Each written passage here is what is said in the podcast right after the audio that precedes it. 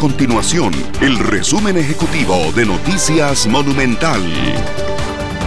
Hola, mi nombre es Fernanda Romero y estas son las informaciones más importantes del día en Noticias Monumental.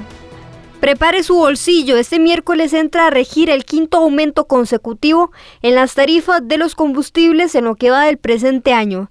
En esta ocasión se trata de un incremento de 8 colones por litro de gasolina super y 6 colones en la regular, mientras que en el caso del diésel se aprobó una rebaja de 18 colones.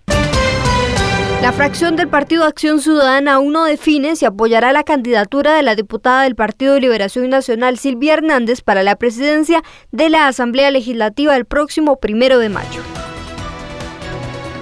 Estas y otras informaciones usted las puede encontrar en nuestro sitio web www.monumental.co.cr. Nuestro compromiso es mantener a Costa Rica informada. Esto fue el resumen ejecutivo de Noticias Monumental.